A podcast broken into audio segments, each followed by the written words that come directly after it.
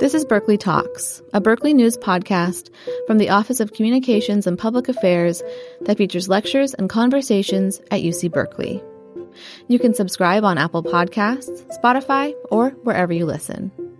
Also, check out our other podcast, Fiat Vox, about the people and research at Berkeley. You can find all of our podcast episodes with transcripts and photos at news.berkeley.edu slash podcasts. Welcome. I'm Geoffrey G. O'Brien. I direct the Lunch Poem series at Berkeley along with Noah Warren. And we're thrilled to have Aria Aber here. We would be thrilled to have her anytime. And this is a time. So we are thrilled. This reading is not a relief from what is happening in the world and in the nation. It's a reinvigoration of attention to all of the beauty and horror that is always transpiring and certainly is transpiring now.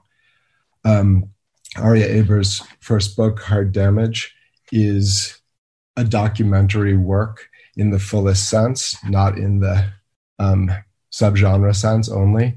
Um, every moment in the book is a moment of fierce attention to both beauty and horror, attention to language, to multiple languages, a kind of attention that is full of both various states of belonging and unbelonging, and, and being spread across multiple languages, multiple sites of origin and living, I think help make the poems listen to themselves as they inventory everything in the world from plants to examples of US imperialist atrocity and back again.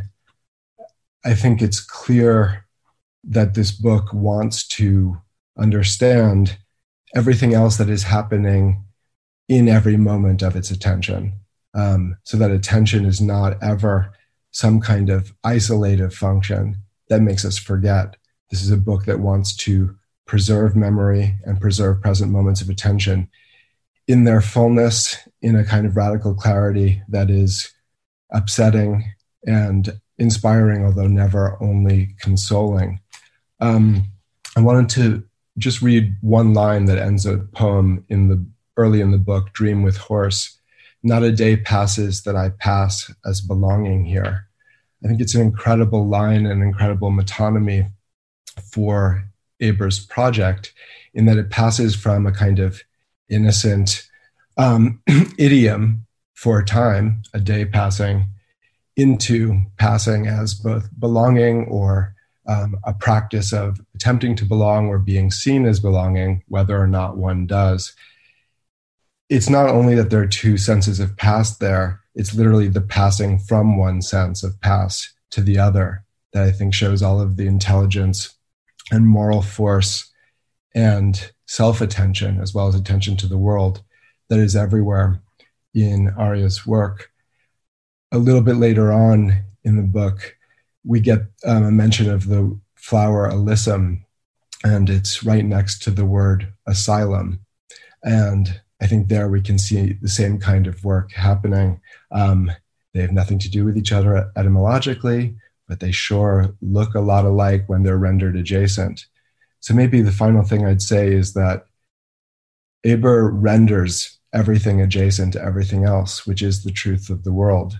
And it requires something as simple as the inventorying of that physical world that is full of beauty, um, but also the political, the geopolitical, um, that is always around and within any of those acts of attention. I'm really glad that we're going to hear some of those acts performed for us so that we can listen to that listening and seeing. Um, please join me in welcoming Aria Aber. Thank you, Geoffrey, for that beautiful, beautiful introduction. Um, it was always a dream of mine to read at lunch poems, and it's happening over Zoom right now, which is a different kind of situation that I imagined. But I'm incredibly grateful um, for this, especially this week. Um, I'll just start reading now reading Rilke in Berlin. Into English, I splintered the way my father clutched his valise at the airport, defeated and un American. It took me 12 strange springs to know Nothing occurs out of a sudden. How do I let it go?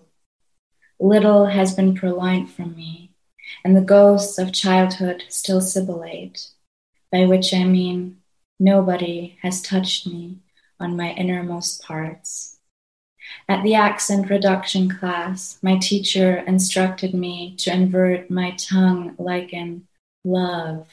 So I lay at a pavement, under your elegy, in a bridge. Such starkness, the want to put inside me a perfect sentence. What would have Lou Salome done? I absolved every year around the sun, knowing that there is an animal smell hooked to a line leading past a border I am not going to cross. So, what is exile exactly? What exactitude? Father says hour for hour, allo for hello. Father says, is good, don't come back, eat fruit, green card. If I could explain to him the difference between exist and exit, maybe others too will hear the law and Allah. When they asked my mother, Where are you from? she smiled and replied, Fine, how are you? Oh, I shoved my hand right through the officer's mouth and ripped out his tongue. Then under my pillow I placed it and waited for it to bloom new my blood.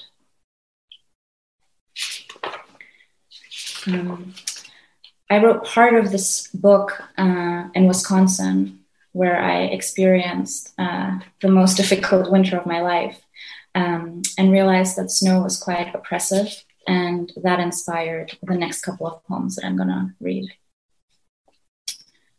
First snow.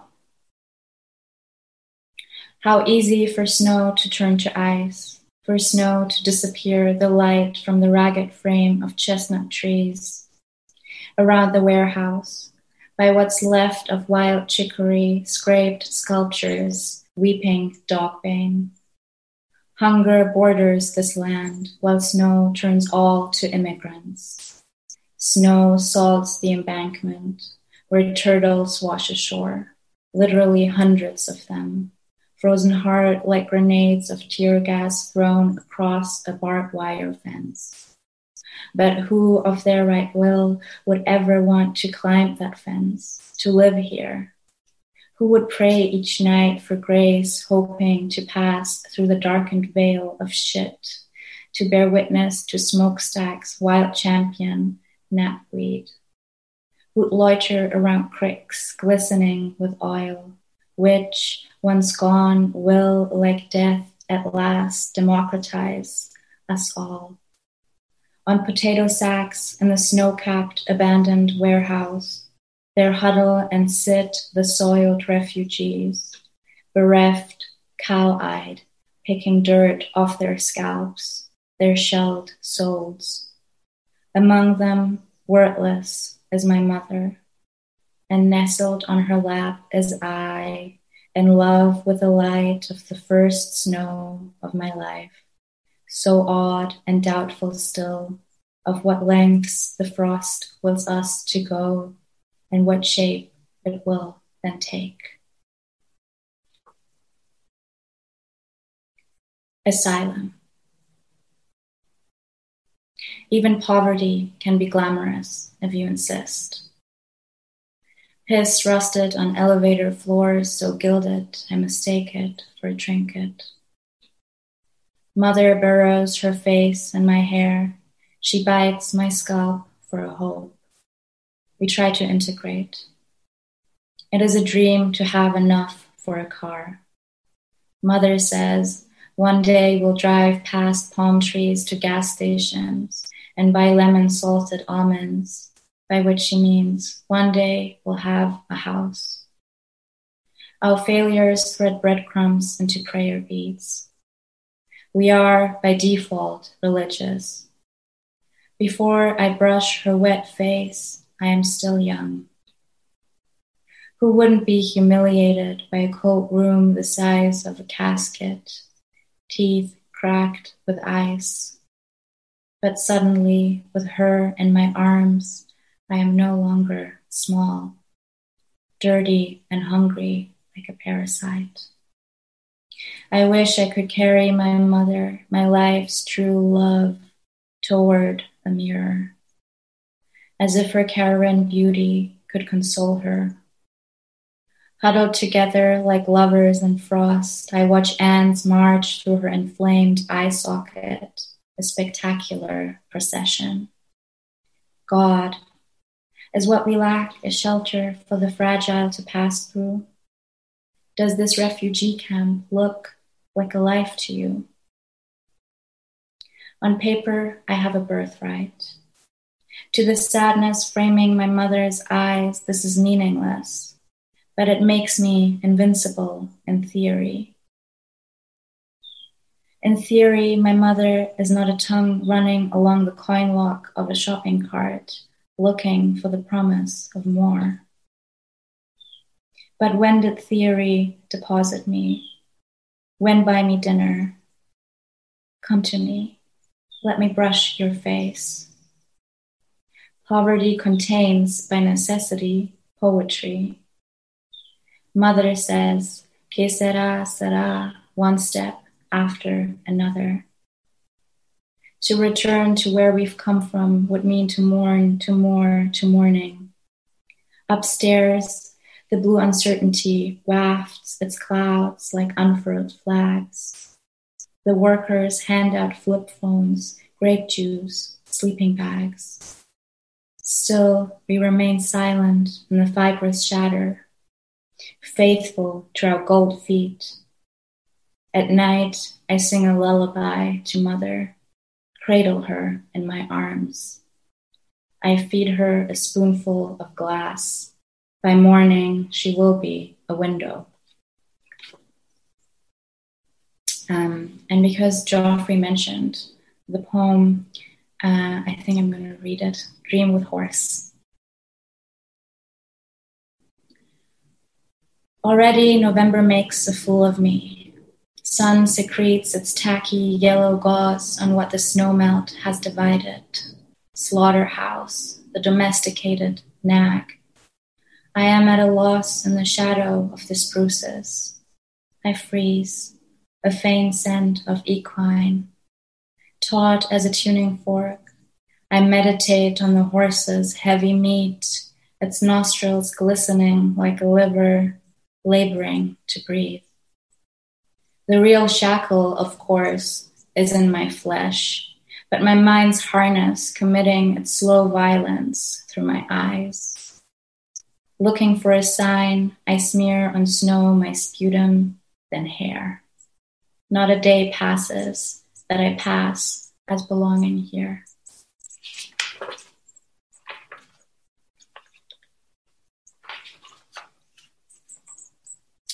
Um, there is this American obsession with European cities, um, a quite romanticized obsession um, which to me, as a person who was born and raised in Europe, um, feels a little bit absurd because, of course, um, tourists ignore the underbelly of these um, glorified European cities. Um, and my relationship to Paris, in particular, inspired the next poem. Avron Funeral in Paris. The aunts here clink Malbec glasses and parade their grave with musky, expensive scents that whisper in elevators and hallways. Each natural passing articulates the unnatural. Every aunt has a son who fell or a daughter who hid in rubble for two years until that knock of officers holding a bin bag filled with a dress and bones. But what do I know? I get pedicures and eat madeleines while reading Swan's Way. When I tell one aunt I'd like to go back, she screams, It is not yours to want. Have some cream cheese with that, says another. Oh, what wonder to be alive and see my father's footprints in his sister's garden. He's furiously scissoring the hyacinths, saying all the time when the teleresearcher asks him, How often do you think your life is a mistake? During the procession, the aunts' wails vibrate, wires full of crows and heavy wind. I hate every plumed minute of it. God invented everything out of nothing, but the nothing shines through, said Paul Valéry. Paris never charmed me, but when some stranger asks if it stinks in Afghanistan, I am so shocked that I hug him, and he lets me, his ankles briefly brushing against mine.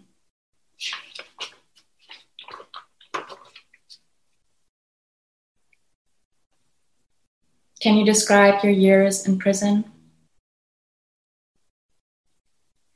Over Skype, I tried to document my mother's bald shaved youth. She has a surplus in truths, and science has proven what it had to prove. Every helicopter screech I dreamt of was my mother's first. Rippling my dumb hand, I wake up in childhood script where prayer is keyless as a foreign laugh overheard. And on the masjid's cobalt globe, a ghost, an angel. No, no. Who am I kidding? When I say God, what I mean is I can barely stand to look at my mother's face. So what if I've never seen what she's seen? I took the shape of her 206 bones. I did not choose her eyes, did not choose to masticate the ash of witness, her crooked smile disclosing a swarm of flies. Yes, missiles hailed there, named after ancient gods. Hera, a word of disputed root, maybe from erate, beloved. And because my beloved is not a person, but a place and a headline I point to and avert my gaze, I can now ask Would I have given up my mother for an Elysium instead of asylum? Or one glass of water that did not contain war? Her wound is in mine, yet what I needed most was our roof to collapse on her like earth around stones. Rain, the hard absence of skin, the silence of it. No gust in my goddess, no artificial wind. Um, I'm going to read some poems that are later in the book.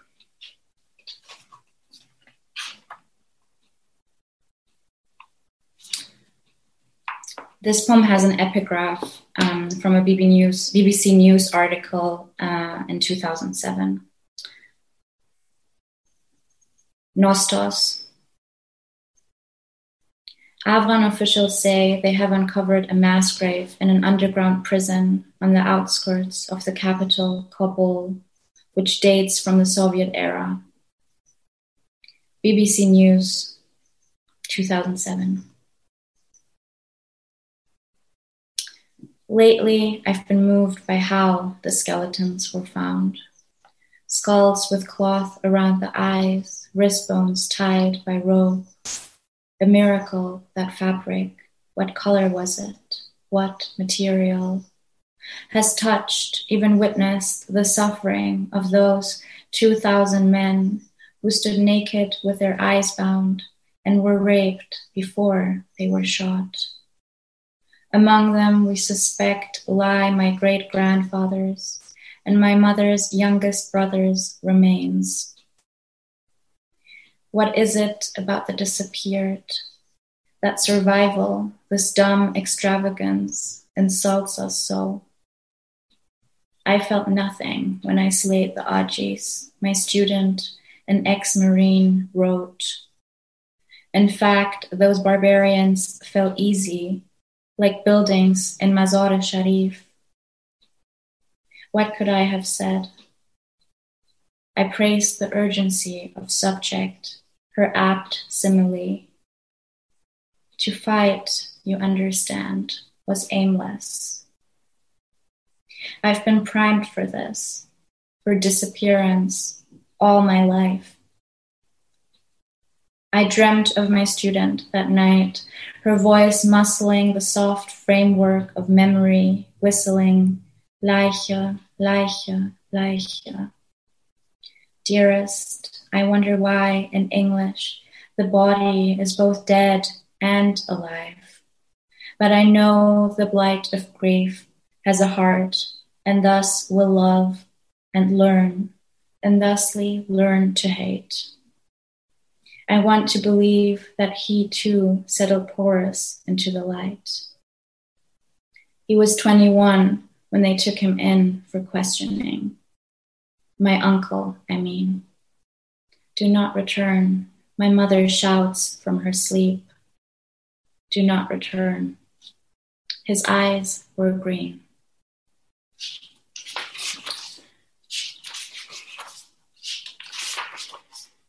Um, I have another poem that's inspired by a cold, wintry state in the United States. Um, this one's uh, set in Farmington, Maine, where I did a reading um, at the University of Farmington, um, organized by the great poet Aaron Lorzum. The only cab service of Farmington, Maine. He makes me sit next to him so I inquire, as if remembering his own smallness would prevent him from violating another's about his childhood. Cape Cod, he recalls. How lonely he felt among the blue expanse each winter, longed to travel, so he joined the Marines. And I did travel, he fools, all the way to Afghanistan. When I tell him that's where I'm from, his laugh crumbles, and I'm sorry for a trembling in me or in him. I can't tell. Too chagrined to look at his face, I observe crumb holes, blurs of frozen buds. Afghans are good people, though. He disarms himself. And damn that food. But I loathe my Afghan blood, especially here amid snowy balsam firs and cookie cutter houses. They saved, you know, his words butter me, my life. Gave me bread, warmth. They didn't have to. Bad things happened, awful things. Nothing is calmer today.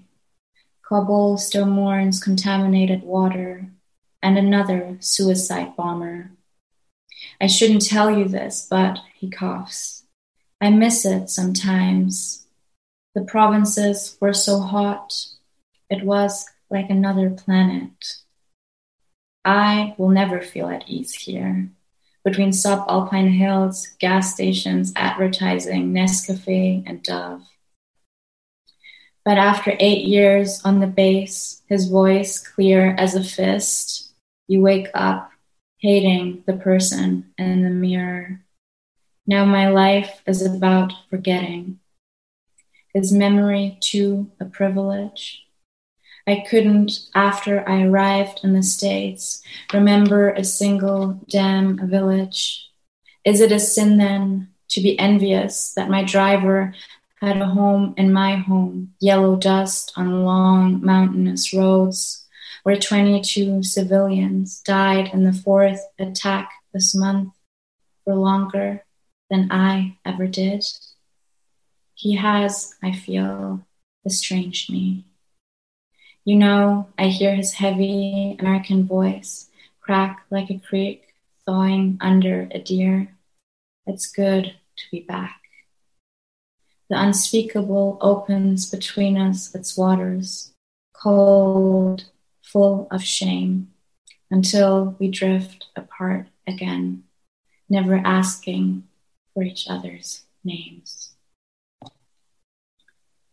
Um, I think I'll read one more poem from Hard Damage and then I'll read some new stuff. Reading Rilke at Lake Mendota, Wisconsin. I have relinquished my shame now that I have mastered what wasn't lent to my name. Three languages, one of them dead. It is hard to misbelieve all that isn't as absurd as my forked childhood. First of the menses, Padar's stethoscope, to have hours upon hours to marvel at words like driftwood, trope, misbelove. To miss my life and couple is to tongue pairs laced with needles. I had no life in couple.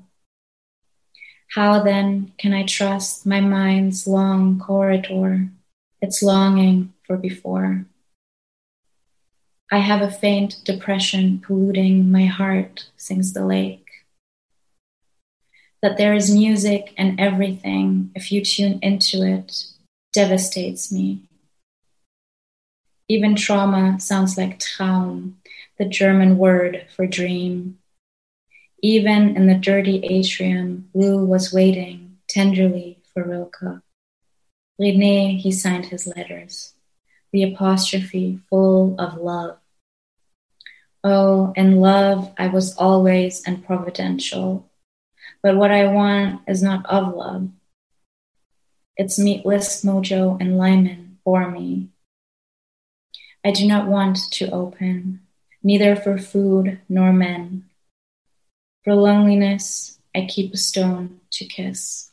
At night, the entirety of me arches not toward the black square of absence, but toward you. The cormorant. Every bird is an acquaintance of death, so every bird reminds me of you. The true sparrow, the egret, the peregrine falcon, but especially the double crested cormorant its iridescence inscribing the April sky, revealing for a moment the other world exiled inside ours. All that heaving and glimmering wrought. Over and over, I whispered to myself the name of this bizarre and arcane bird, Cormorant. Cormorant, my commandant. A confidant was the music of your hands when you touched me, traced a stone around my neck. Now there are cafe tables with bottled flowers, bluebells, I think, and baskets of bread and wine by the lake. There, perched on driftwood, it concerns the water again. The black seabird with its neon arrow of a bill, awkward as my grief and as omniscient. Once we laughed right here under a tree, and everything thawed. We were drunk. Fear was still distant as a father. I hadn't learned yet the secret knowledge of grief that one can yearn for the dead even more than the living. The curve of their shoulders, sweat on a cupid's bow, that perfect dent, I know, or the miracle of an eyelash picked from a pillow. Oh, friend, I long even for the littered courtyard of an evening years ago. All that grass, warm and unconcerned with birds, your souls will never touch again.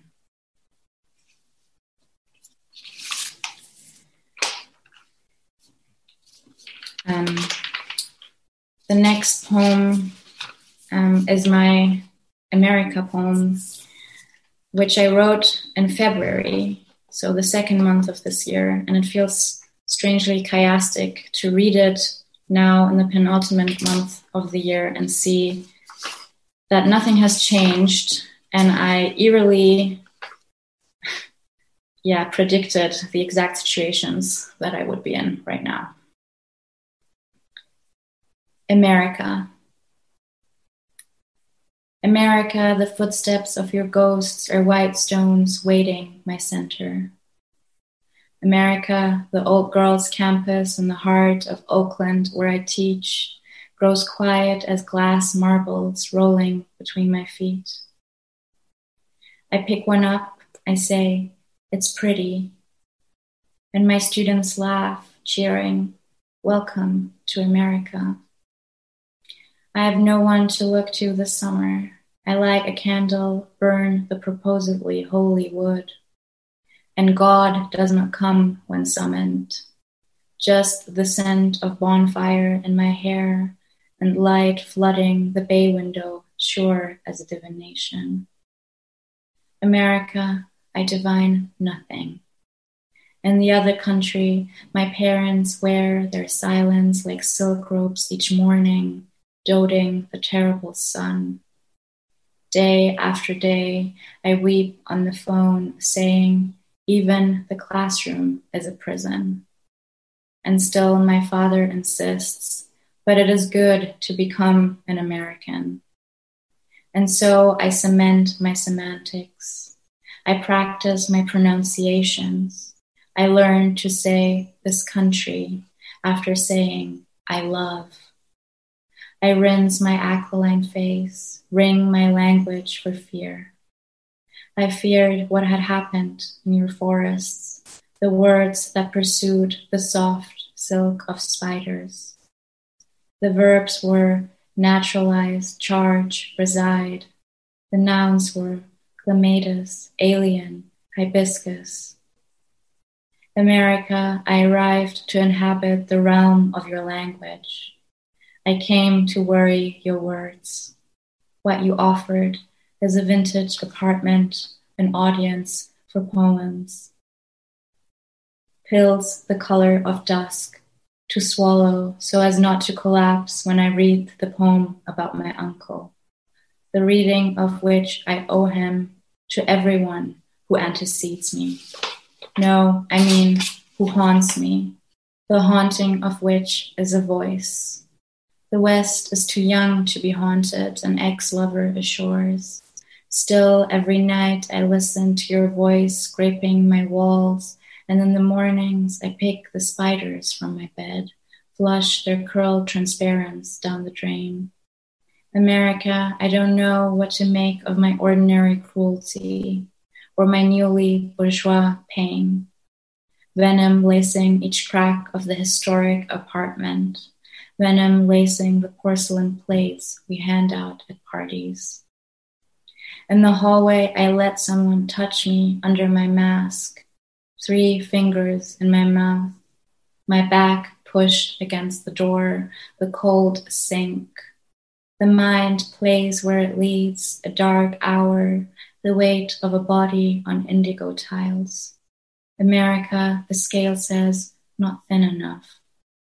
America, my lawyer suggests to keep quiet about certain things, about you and me. So I write in my notebook your name. I write the country of cowboys and fame. America, I have no cowboy and I have no fame. All I gather is the scratching of ink against paper, the laugh of a skeptic. There are nights we hear something likened to fireworks lighting up the campus, and my students cheer. They laugh, Welcome to America. Later, in the empty corridor, the disembodied voice of my uncle, saying, The classroom is not a prison, saying, Go, go on now. And so I go, past vetiver and cedar, past eucalyptus declaring the shoreline until I shiver on the blue stone coast on which my father once lay, and I proclaim what he did. I say, This land is my fate. America, who am I becoming here with you? If I wander the same as without you, barely visible amid your indigenous trees. Thank you, everyone for coming and thank you for inviting me. Thank you, Aria. And um, I think I can speak for all of us uh, when I say that was a deeply, deeply moving reading, uh, forensics and a weaving. Um, my name is Noah. I'm the coordinator with Geoffrey of Lunch Poems. And I'd like to thank the library on whose support this all depends. Um, and finally, I'd like to thank you all for joining us here this afternoon. We hope you'll join us next time uh, for Yusef Komunyakaa on December 3rd. And you can see on the screen before you, we're excited to welcome the next calendar year Kiki Petrosino, Mary Jo Bang, and Shane McCrae. So thank you everyone for joining another Lunch Poems and be well. You've been listening to Berkeley Talks, a Berkeley News podcast from the Office of Communications and Public Affairs that features lectures and conversations at UC Berkeley. You can find more talks with transcripts at news.berkeley.edu slash podcasts.